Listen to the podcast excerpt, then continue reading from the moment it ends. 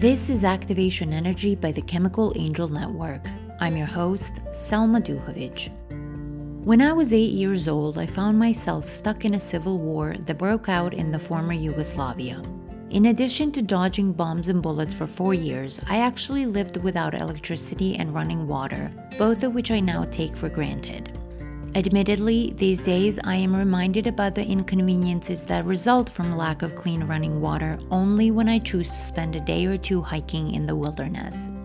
Although 71% of the Earth's surface is covered by water, only 3% of it is fresh. Yet for a century, we've been contaminating and exhausting that finite supply more rapidly than it can be regenerated.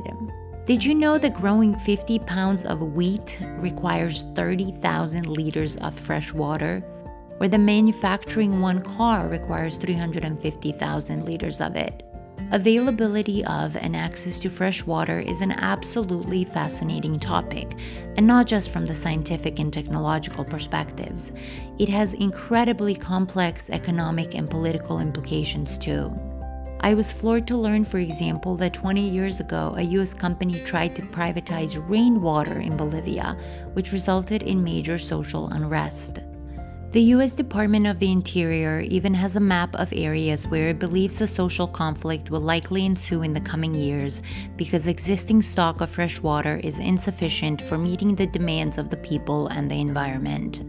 Because of the complexity of this topic, I've decided that the upcoming episodes of Activation Energy will cover the intersection of water and chemistry. I hope you enjoy listening to them.